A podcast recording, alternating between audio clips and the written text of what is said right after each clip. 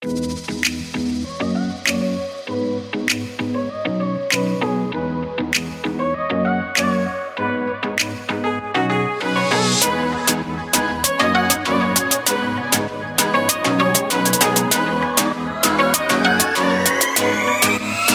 guys, what is happening? Happy Thanksgiving week. I hope you are revved up right now, absolutely filled with the juice to get back to family, get back to good food, get back to connection. And if you don't have that, I hope that this podcast can supply it for just a little bit. You talk about connection. That is what this podcast is all about today. Today, I'm bringing to you Andrew Muse. Andrew Muse is a guy who has no idea what fear is. The word fear has no relevancy in his mind. Okay. Here's why. Andrew lives his life on the edge. He's an extreme adrenaline junkie.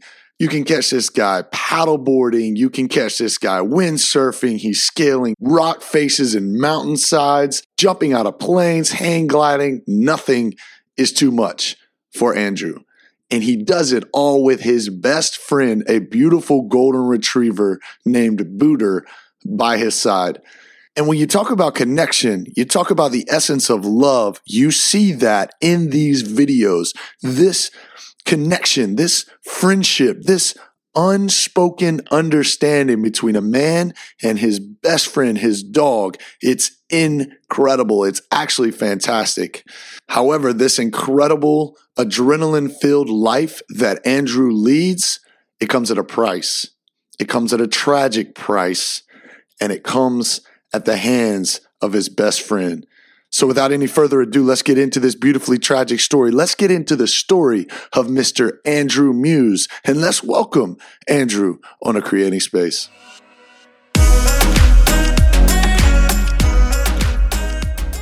Andrew Muse, what's happening, my brother? Welcome to Creating Space. Hey, what's up, Wes? Thanks for having me, man. Stoked to be here. Yeah, no, I'm juiced to have you on here as well. All it took was a couple of minutes of watching your your videos, and I'm thinking, geez, who is this guy? This is incredible. I mean, you've got videos of you kite surfing, um, you're you're rock climbing with your dog, this gold, beautiful golden retriever attached to you. You're living an epic life, man. That that is cool. That is really cool.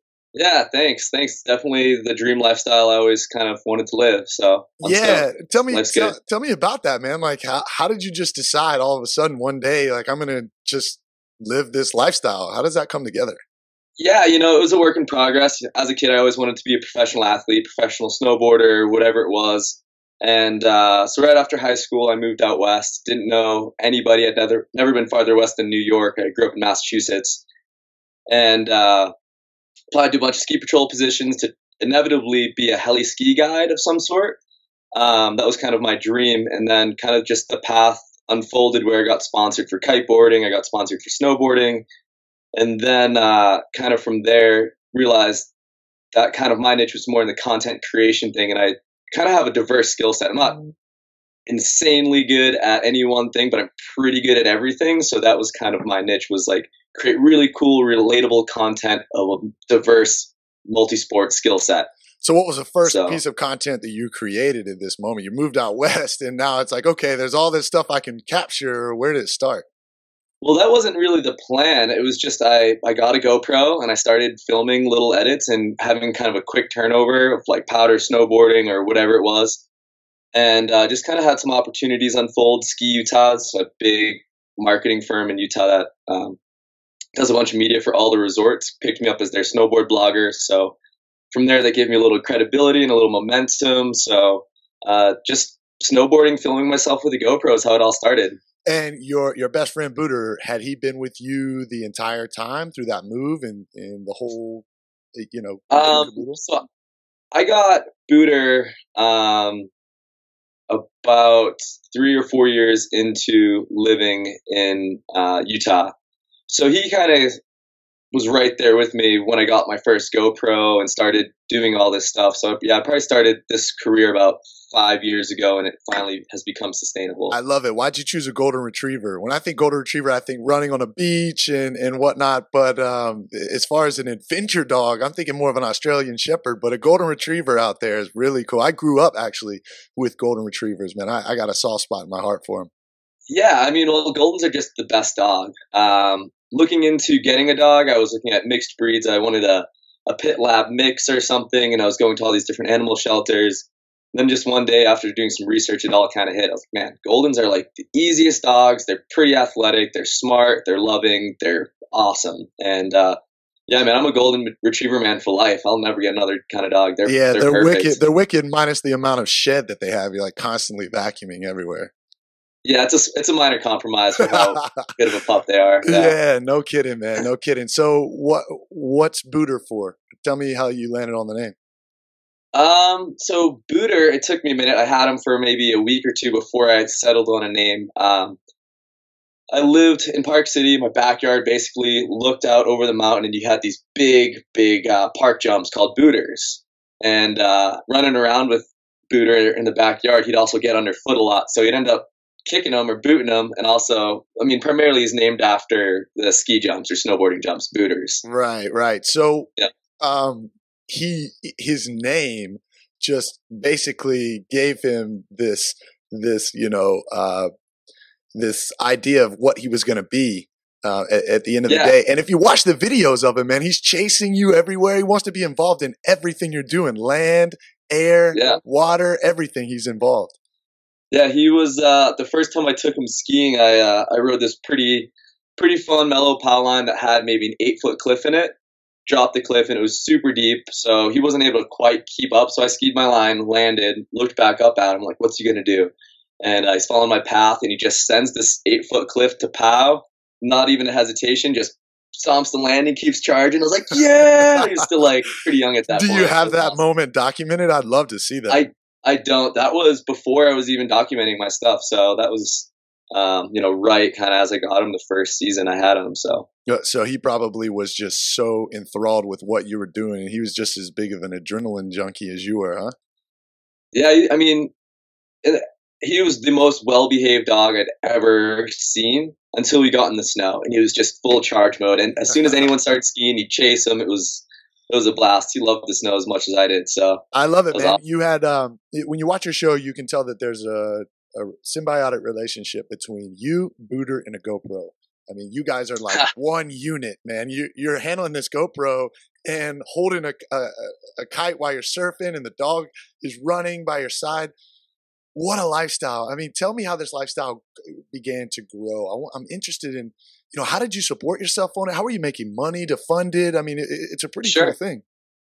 Um, so, like I said, I, I moved to Utah to ski patrol. Did that for a few seasons, and then I got into the fine dining in the industry because, you know, I can ski all day, shower, be to work by four, and make pretty good money. So that's what I was doing initially.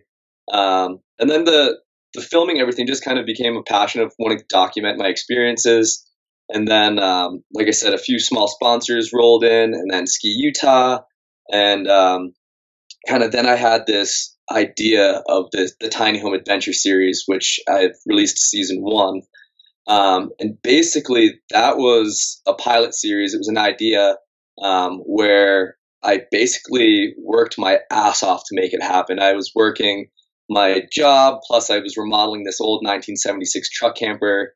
Um, so basically, just waiting tables and then sending lots and lots of emails to lots of brands to try and get a couple bucks here and there. And um, a few brands stepped up and really helped the whole thing be possible. It wasn't even sustainable. It was still money out of my pocket, but um, so yeah, that was how season one kind of emerged. Let, let's stick there for a second. What was that like when you're sending emails and nothing's coming back, and you're you're working yourself to the to the brim to garner all this footage, take the footage, then you got to go work, and then you got to cut up the film, and then you have to work on the truck. That's a lot of balls in the air. Surely there's a point where you're thinking, man, I don't even know if all this is working. I, you know, maybe I should pull the Yeah. plug on this. Yeah, I mean, you know, thousands of emails. Um, you know, hundreds of no's, hundreds of just no responses. You know, some people you take, uh, you know, almost like a disrespectful um, response. You're like, man, I put all this effort into this this email, this proposal, whatever, and I just get like, we're not interested. Like, come on, give me some kind of feedback. Right. So you know, there's there's a lot of uh, kind of like biting my tongue and a lot of just like, man, is this going to work? Does this make sense? What the hell am I doing? Um, and then you get that one little nugget of like, yeah, we'd love to work with you. This sounds awesome. This is right up our alley. What do you need? Well, I don't know, 500 bucks. And like, that's basically how it started. And, um, yeah, so there's a lot of. Who was the first company to, that responded to you? And um, the first major sponsor was Rossignol. They're based out of Park City, Utah, actually. So, um, they were like my first big major brand. I had like a small sunglass sponsor, you know, getting free sunglasses, getting free this, free that, whatever is cool. But you can't eat sunglasses. Sunglasses don't pay rent, don't pay health insurance, right? So um, there were those little nuggets, but that was great. At first, when I was trying to reach out and connect with brands, they're like, "Yeah, we'll send you three pairs of sunglasses." Like, this is the coolest.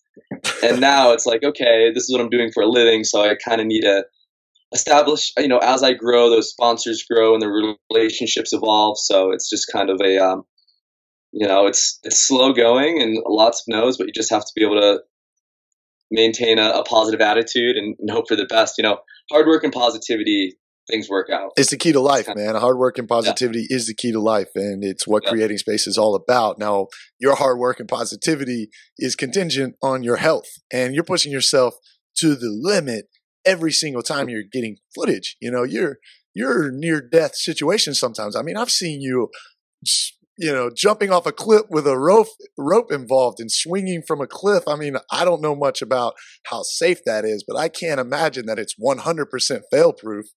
Um, my question to you is, how do you continue to push the limits where I'm sure your viewers are wanting to see more and more and more, right? Yeah, so um, you know everything ideally is a calculated risk. You know, I assess my skill set, the environment, and the conditions, my state of mind. Um, and you know, at this point, I've I've been broken a few times. I've broken my collarbone three times, and you know, been hurt and this and that. And uh, you know, I've kind of reached a point where it's this crawl, walk, run. Like a very confident person. Like I I want to be the best at everything, and it's just I have to reel that in sometimes and be like, okay, like, yeah, you might be capable of doing this a few times, but I don't want to get checked. And especially the things I'm doing now, getting checked could mean death. Sure. So it's, it's kind of taking those baby steps, building the skill set. Like I said, assess the risk and make a, an intelligent decision. Um, you know, what's the craziest thing that you've done so far? Uh, I guess that depends on the the situation and who you're talking to and, and what your definition of crazy is. Um, definitely the most intense thing I've done that I was scared for like 14 plus hours uh, was a big wall in Zion. So basically, we climbed this 800 vertical foot, um, basically overhanging sandstone wall. And you're on the wall for almost 14 hours. A lot of people spend a night on the wall, and it's just like you know, marginal gear placement. So you're just not feeling super solid in anything that you place into the rock. So your safety is is questionable. I mean, it's it's solid enough, but it was like 14 hours of like full adrenal gland like squeezing, and by the end of it, I mean, my head was on the side of the wall. I'm like 600 feet off the ground, just like get me out of this situation. and you know, accomplished it, did it. Everything was fine. Everything went great. It was a huge accomplishment, but during that situation, I was uh, very like emotionally exhausted with fear and uh, just kind of the intensity of the situation. There's no like, there's no going down from there. Like once you reach a point, like the only way to get out of that situation is to go up. So, oh um, man, that, listen, I I hate heights. I I hang glided the other weekend at the Lululemon uh, hike, and I was nice. absolutely shitting my pants the entire time. And I told the I told the guide listen, dude, you're gonna you're gonna need to take me down. Like I'm not enjoying any of this. So I like my really? feet firmly placed on the ground. So when I watch people like yourself out there just crushing it, um, I'm definitely jealous. But at the same time, I don't I don't I only want to watch from the comfort of my from my computer, and I and I have a feeling yeah. most of your viewers do as well. Tell me this, man. What what do you learn about yourself when you're pushing yourself to the edge all of the time? What have you learned about yourself through this process? Um, I've kind of learned what I like. Um, really, I, I enjoy learning and progressing and, and pushing myself in like just some kind of progression, whether it's uh, physically or emotionally or um, you know technically, as far as like building an anchor or you know just getting better at something. I really enjoy progression. Um, as far as what I've learned through like like fear and pushing myself, I don't really I don't really know. It's just kind of I've learned to take a step back and gain that skill set moving forward. Don't just because you you you envision what you want to do doesn't mean that maybe I'm physically capable of it just yet. So like nail down the skill set and then attack the, the, objective. I like that, man. I'm like a, a bulldog. I like to bite at heels as well. I'm super competitive, man. So in this new yeah. journey that I'm on, I want to be at the top already, right? And my mentors are having to pull in the leash and, and reel me in and, and keep me focused on what really matters, which is the process, right? Process based. Sure. Always beats outcome based every single time. Um, what did you learn about what you learn about your dog Booter in this relationship as you guys are going through all of these experiences together? I mean, Booter was with me throughout everything. As soon as I mean, I got him at I picked him out when he was five weeks old. Um, you know, went and saw the litter of puppies. You know, there was like the weird kind of skittish one. There was like the crazy one running around chasing his tail barking, and then Booter just kind of strutted over, all cool um, this girl I was dating at the time, he falls asleep on her lap, sucking her finger. I was like, okay, you're the one. And like, it was, I, I brought him home, you know, picked him up, threw him in the car, and it was just like immediate, like, bond, friendship, awesome. Like, he just kind of sat in the car. He's like, okay, this is cool. Like, we're going to have a good time. And, uh, I mean, I brought him literally everywhere with me. He's gone places that, you know, no other dog has gone before. So, I mean, I, I feel like I knew everything about him. He kind of knew everything about me. Like I could just he could speak to me with his eyes. I could speak to him with a gesture, and like he needed he knew what I needed from him. I knew what he needed from me. It was just a, a really amazing symbiotic relationship of yeah, man, kind of was, an extension of who I was. Yeah, it's so cool to watch that that relationship. You guys depended so heavily on each other. What did what did Booter teach you? Booter taught me to l- love something more than myself. Really, um, you know, I've uh, kind of grew up in a, in a weird situation where I definitely had to take care of myself all the time, and I learned like you know I'm not going to step on somebody's shoulders to to get above or, or progress, but I'm going to do what's right for me as far as life. You know, I, I, need to do what's right for me, and whatever that means to people or, or whomever. But uh, you know, I'd always make those decisions for me, and in this case, I would make decisions that would make his life better. So I definitely loved him more than I loved myself, and that was the first time I had really experienced something like that. Yeah, that's incredible, man. It's it's tough though having to make decisions that are based upon your priorities, which were you and Booter, and sometimes having to cut out other individuals uh, in your life and sometimes they they get a little bit salty about those situations. What are some experiences that you've been through where you've had to say okay this is Booter and I and this is a decision that we're making moving forward and sometimes maybe it um, it meant the loss of something? Yeah so kind of the way one of the components of how this thing you know unfolded was that um, Park City is a big party town, super social. Everyone goes out four or five plus nights a week. And I just kind of took a step back from that. I stopped going out. I stopped drinking for two years completely. I mean, I never had a huge problem with it. I, my my family history, there's a big problem with it there, so it's something I've always been aware of. But I just took a step back and was like, okay, like going out and partying is is not productive to this career I want to build. I'm going to take a step back you know, cut out all these people that aren't really helping me progress. I mean, I'm still friends with everybody. I never like told anyone like, "Hey, get out of my life." But I just like decided that you know I had this dream, I had this focus, and that was you know paramount. Going out and drinking and spending money and, and wasting my health, getting hammered, you know, wasn't helping me progress. So um, I never had a situation where somebody came to me salty. You know, I'd go out and wouldn't drink and be social every now and again, and everyone, you know, buy me shots or whatever. I'm like, no, no, no, no.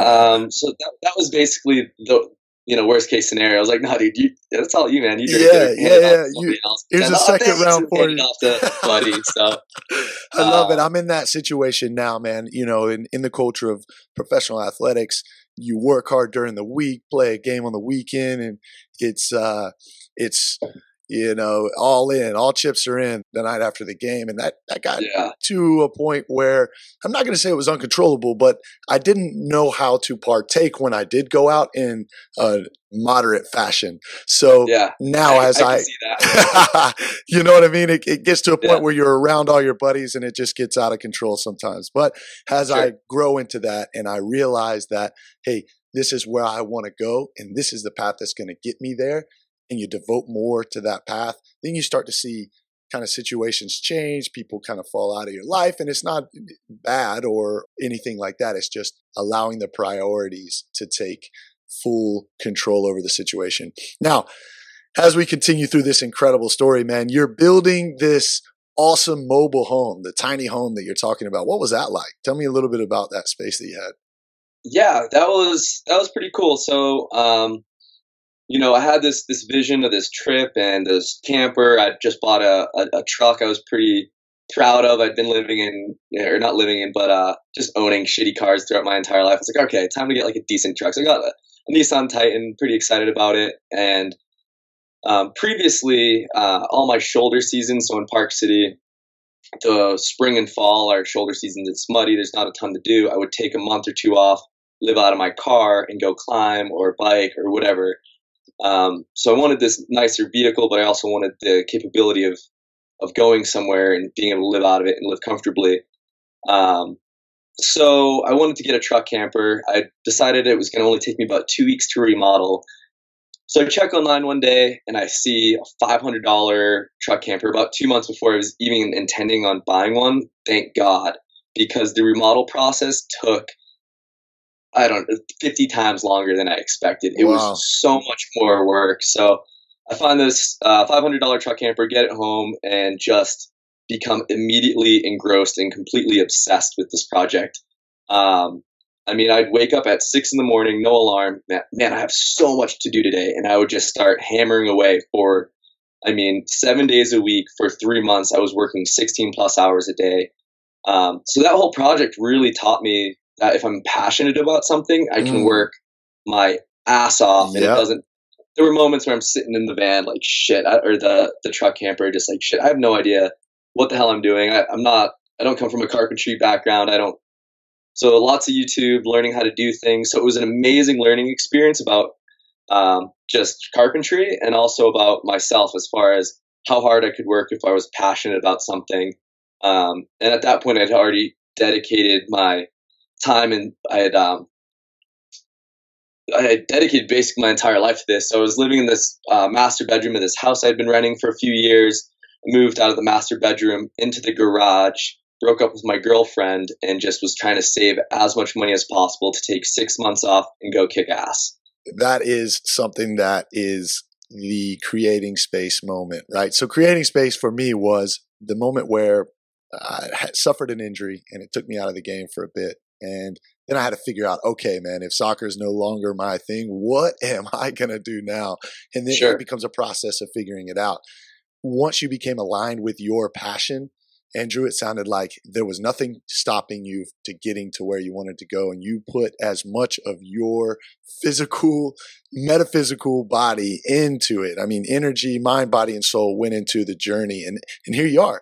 You've created this unbelievable mobile vehicle that's going to take you and Booter all over the world, right? And well, all over the United States. And you got to go to some extremely cool places. What what is the coolest place you've you've been to thus far? Uh, thus far, so season two, I ended up getting to go to Alaska, which was, I mean, I've dreamt of Alaska since I was little, little. It just always seemed like this mythical place. So, um, yeah, this this past spring, I got to spend about three months in Alaska snowboarding and exploring and doing all different kinds of stuff. So, wow, uh, Alaska was really incredible.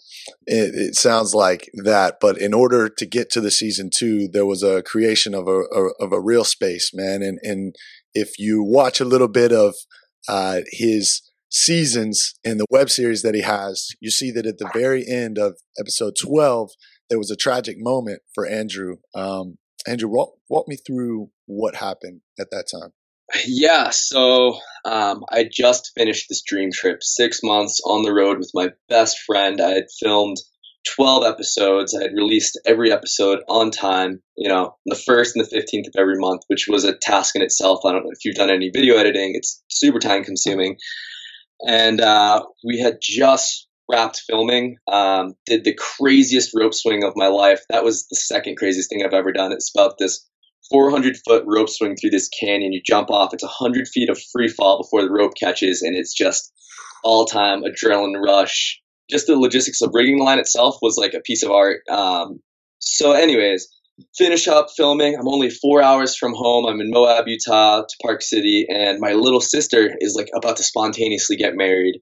Her and her longtime boyfriend have this opportunity to get this free wedding if they get married on a float on a parade. I don't know, crazy, but they did it. So I run from Moab to Santa Barbara, hang out with my sister, my mom, family, you know, both families get together. Everyone gets to meet. It's great. One of the most, um, you know, the, the first moment in my life that I can really remember where my mother, my sister, and I were all doing really well. We've all had kind of life things, and you know, it's a long story. We won't get into it, but it was just like, man, I got to look around. Like my dream had come true. I'd finished this project. My beautiful sister just got married to an amazing guy. My mom was doing well. You know, everything was perfect in the world. Um, but I needed to get home to finish editing episode 12, which was the best episode I'd filmed yet, just as far as the content and the footage and the experience that everything, you know, I just wanted it to be the season finale and give it the time it deserved behind the computer editing. So we have a, a great weekend, whatever, and um, I decide to leave super early in the morning to try and push through a 12 hour drive um, to get home so I can have as much time to edit on the deadline and release on the deadline. Um, and I'd been driving for probably about 10 hours. I'm super tired. And I told myself, hey, if I can drive another, you know, hour, I'll be two hours from home. I'll have a full day of editing tomorrow. Um, that's that's my plan. So I was driving, driving, driving, dark, and um, I'm not entirely sure what happened, but um, I fell asleep behind the wheel and rear-ended an 18-wheeler that was going about 30 miles an hour. And uh, wow. I mean, one moment life couldn't have been better. The next, there was an 18-wheeler um, in the in the car with me, about 12 inches from my right shoulder, and kicker or, and booter was sitting next to me at that time. Kind of just like was jarred awake, and I mean, it was surreal. I, it didn't seem real. I just screamed no at the top of my lungs, and I couldn't believe it. It was, I mean, the most catastrophic event of my entire life. Um, so the the truck was stuck in the back of the 18 wheeler, and it drove probably, I don't know, it felt like another couple hundred yards before it even pulled over, and uh, pinned pretty good in the truck. I mean, the whole everything is collapsed in. There's like metal, like where my face is. Um, and all I want to do is get to Booter. Um, I mean, he was my fucking soulmate. He was everything to me. And um, the truck stops. The truck driver gets out of his his cab and walks over. The truck's on fire. Sprays a bunch of fire extinguisher on the truck in my face, and then just gets back in his truck. Doesn't say a word. What? Yeah, yeah. So I mean, he doesn't need nothing. So thankfully, a few other cars had pulled over, and I, I yelled for help. And uh, I think the bystanders were completely shocked that somebody was alive. They were like they were all stunned. Um, and finally, somebody came over. We got the driver's side door open. I was able to free my legs. And first thing I did, I mean, I was barefoot and covered in glass and whatever. And I just ripped apart the center console and got Booter out. And um, you know, got him to the side of the road and everyone's trying to assess me. And I'm just like, please, somebody call like an emergency vet, like whomever. I don't know what we need to do, but like help me save my dog. And uh, eventually paramedics showed up and same thing. They're trying to assess me. And I was just like, dude, I'm fine. Like, can we put him on oxygen? Like, please help save Booter. But um, unfortunately, the the damage was too severe, and he, he passed away on the side of the road there with me. Um, which, I mean, I was completely devastated. He was, I mean, everything to me. I would have, I would have happily lit all of my worldly belongings on fire and pissed on the ashes if I could have kept him for another two weeks. Like it was, uh, you know, completely devastating. And, you know, on top of the loss of Booter, I had basically lost all of my belongings, my, my truck, my home, um, all of my belongings. I was financially exhausted from this pilot series I just finished. So, I mean, I'm on the side of the road there looking at Booter and everything I own, which is basically trashed, just assuming my life is completely and totally over. Um, so, know. so there you were in a moment where you had chased your biggest excitement and you and your best friend had done it together and then it put you to a moment of exhaustion and life as it always does creates a new avenue and you were handed a new canvas at that moment, and it it, it was one with a lot of pain.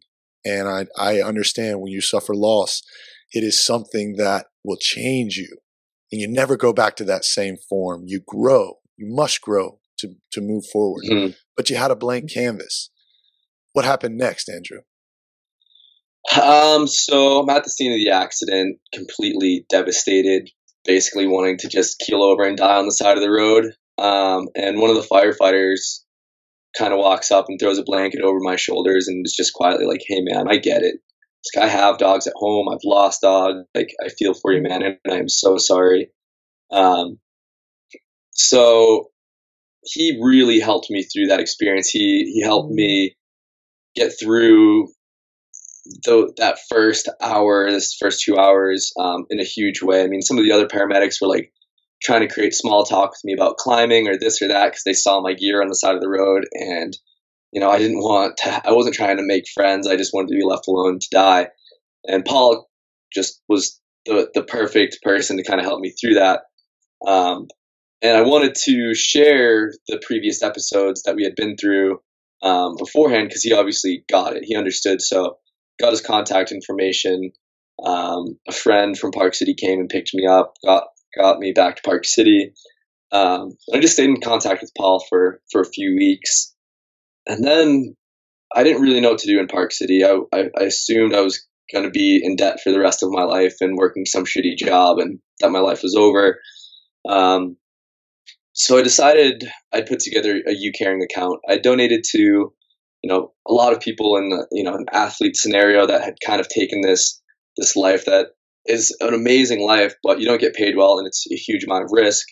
So people that I had identified with, I'd always donate to, and you know, people that inspired me. Jim Harris um, was a really amazing human being, um, and I'd always just kind of wonder, like, I wonder if people would give a shit if I was in this situation. Like, probably not. Like, I don't know, maybe.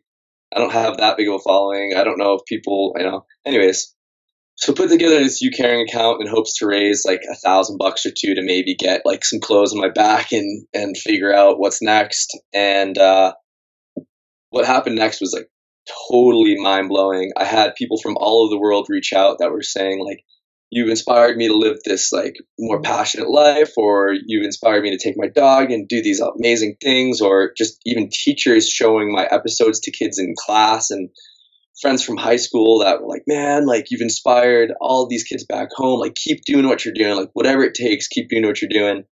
And the YouCaring raised um, almost twenty five thousand dollars in forty eight hours, which wow, I did not see coming. Yeah. So you've got so, you've got this new outlet, and, and and where do you, where do you go from there? So I had um, before I came back to Park City, I had an, an, interview arranged with the U.S. ski and snowboard team to be their video coordinator. Um, and I was coming back, like I said, financially exhausted, but I wanted to go back to my sponsors and be like, "Hey, I have this opportunity for a real career, doing you know something that I'd still be passionate about, but I would really love to keep doing what I'm doing, do another season." Of the tiny home adventure and move on and you know and keep going down this road and uh, so now I had a little, you know, that $25,000 to help get me back on my feet, get a, a vehicle, a, a, house, whatever, not a house, but a, a place to rent, mm-hmm. clothes, whatever. Um, so then I went to my sponsors. I went to Rossignol Maverick, Coast Portland, um, and they all stepped up. Maverick helped me get a new vehicle and decent pay. Rossignol was also very supportive, and Coast as well. So now I have, you know, the foundation to to do another potential season two. I have I was inspired by all these people who gave a shit about Booter and I, and uh, okay, this is this is what I'm to do. I'm to make it happen. Um, and then a, a, few weeks into that rebuild process, I get a, a, phone call from Paul. Very obscure, just hey, what's up, man? What's going on? He's like, hey, I have a, a really interesting opportunity for you. Um, I want to tell you a story first. So Paul tells me about the tragic loss of his first dog and how that got him another dog when he wasn't ready, but it still helped him through the loss. And that now him and his family breed Goldens and Golden Doodles, and that they had a puppy for me whenever I was ready. It, I mean, it came full circle. I mean, the last thing I wanted to do was replace Booter, who was completely irreplaceable, um, you know, but I was still in a ton of pain. I still cry over over Booter's loss now, but um, I mean, everybody really inspired me to just pick my sorry ass up and, and make it happen. So um, I went and picked out a pup, met with Paul and his family, who are just incredible people. Um, they run Copper Canyon Doodles and Red Canyon Retrievers. Amazing dog breeders. They take great care of their pups. I'd recommend them for sure. Um, so that's kind of all unfolding. Okay, I have hope. There's light at the end of the tunnel. Um, and then I get a, a, a, an email of my dreams. I get an email from GoPro saying, oh, "Hey man, man GoPro, yeah, yeah." So you know, GoPro is the brand. You know, Rossignol, GoPro, like these are like huge, huge brands that I've always dreamt of working with, and GoPro is really how I got my whole career started. And uh, I get an email saying, "Hey, we've been following along. We love what we're doing. We see so many opportunities to work together. Our head is spinning." Like that's the quote, and I'm just blown away.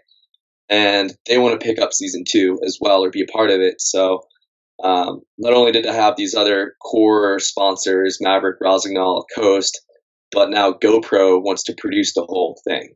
Um, and I was able to kind of negotiate um, a budget without any place to be other than I just get to travel around, film cool stuff, and send it to GoPro. So that was, I mean, the dream. Like that was beyond my dreams. That was a whole nother level of, uh, I don't know. I, I can't. I don't even have the words for it. It was, it was amazing. It's interesting how that works, right? The universe, um, it it does that to you. Sometimes, in order for you to get to certain levels in your life, you have to either lose or situations have to be removed from you to create the space for more, for something different, for growth. And, you know, as, as great as it is to have GoPro now and to have this full budget for you to go and do what it is that you're passionate about, what you really love, it came at the price of your best friend. So as you look back and all of the great blessings that you've had and this life that you're leading in this new episode uh, or this new web series that you're going to have fully produced and you're not going to have to cut any of the episodes up yourself. When you look back and, and see what you've gone through with your new pup kicker tell me um, what is it that you would tell the audience about grieving loss about creating space in your life and about continuing to pick yourself up and pursue your dreams and your passions? Yeah, so I mean, loss and all these things, these tragic things happen to everybody, and it sucks. Like it's not fucking fair. Sometimes, you know, you've you care so much, you feel like you've done all the right things, and just life happens, and, and horrible things, and they happen to everybody, and it's it's unfortunate. It happens to great people, it happens to terrible people. It's just it's part of life, and you know you have to process that loss and grieve and feel those emotions. But I think you also have to see what you can learn from that situation. There's always something to learn from a negative scenario, and you learn so much about yourself and who you are and what you need to do and how you could have done things differently. I mean, there's a hundred things I could have done that would have changed my situation. I could have, you know, broken my drought two days, whatever. There's a million things I could look back on now um, and to never forget those lessons, like those major catastrophic things that that happen can teach you lifelong lessons. Like now I don't speed. I'm never in a rush. I don't drive when I'm tired. I rarely drive when it's dark. And you know, that's that's one piece of what I've learned about, you know, loss. I've never experienced a loss like that in my entire life. And I could have completely let that destroy me and say, fuck this. I'm just gonna like crawl up into a ball and cry. And, you know, I did that for a period of time. But um, I think also I, have I've learned throughout my life that there's a lesson to learn, and if I can learn from it and grow and become a better person, then you know, that at least does Booter the honor he deserves to to pick myself up and do what I want to do, and to stay positive and to try and inspire other people to live passionate, healthy lifestyles. Love it. You're living a great lifestyle, and you and Kicker are headed um, spiraling into episode or season number two what can we mm-hmm. expect to see from you from the second season and the second version of the golden retriever pal uh, kind of friendship yeah. that you have so um, I, I, got the the puppy from paul and his family and i mean that's basically where season two starts it, it, it explains briefly explains the car accident and then um, basically kicker's growth from this tiny little adorable fur ball into this badass Alaskan adventure dog. So, um, you know, we, we traveled the, the Pacific Northwest. We drove up through British Columbia, met all these crazy Canadian people, had these crazy experiences, car issues, um, small world experiences. And then we got to Alaska where um, got to ride the biggest lines of my life, definitely Kicker's life. Um, we got out to Denali. We did some really wild, heavy snowboarding lines, um, kiteboarding, all kinds of crazy stuff. So basically, it's it's the growth of of me and Kicker together, learning um, who we are um, and pushing ourselves. He he did awesome. He is so similar to Booter in so many ways, but is totally completely different dog with his own mannerisms and his own swagger. But he's such a badass. I love it, man. I can't wait to see the adventure. I can't uh, wait to continue to watch and see your growth, Kicker's growth, you together, what you're going to capture, how you're going to captivate. I think what you're doing is incredible, uh, Andrew, and I, I'm really excited yeah, for you to come onto the show and, and, and share your story. And I, I know that people are going to learn from your resilience, man. You stood back up. You said, okay, I've got to move forward and life opened up an avenue for you for more. And it sounds like you're doing really well, man. I'm, I'm excited to hear that. Yeah, yeah, things worked out better than I could have ever imagined. I mean, I was not even. I, I am beyond words with that as well. It's just a crazy scenario. Yeah, you know, for the Creating Space Tribe, that that's what the message is. It is yes, life will hit you with some blows sometimes. Yes, life is tough at times, but when you frame it that this is something that I need to learn. This is something that I need to grow from. And this is going to inevitably create me, give me the space to create a newer version of myself, a better version of myself. Absolutely. my life will improve. That's the lesson here for Andrew. And that's why it was so important to get you onto the show, man. It's a crazy, oh, great thanks, story. And I appreciate you coming on. Yeah, appreciate it. It was a pleasure, definitely. Andrew, as we close this thing out, direct our following, how we can find you, how we can watch the show, and how we can connect with you on social media. Absolutely. So you can stay most up to date with what Kicker and I are doing at uh, Andrew underscore underscore Muse on Instagram.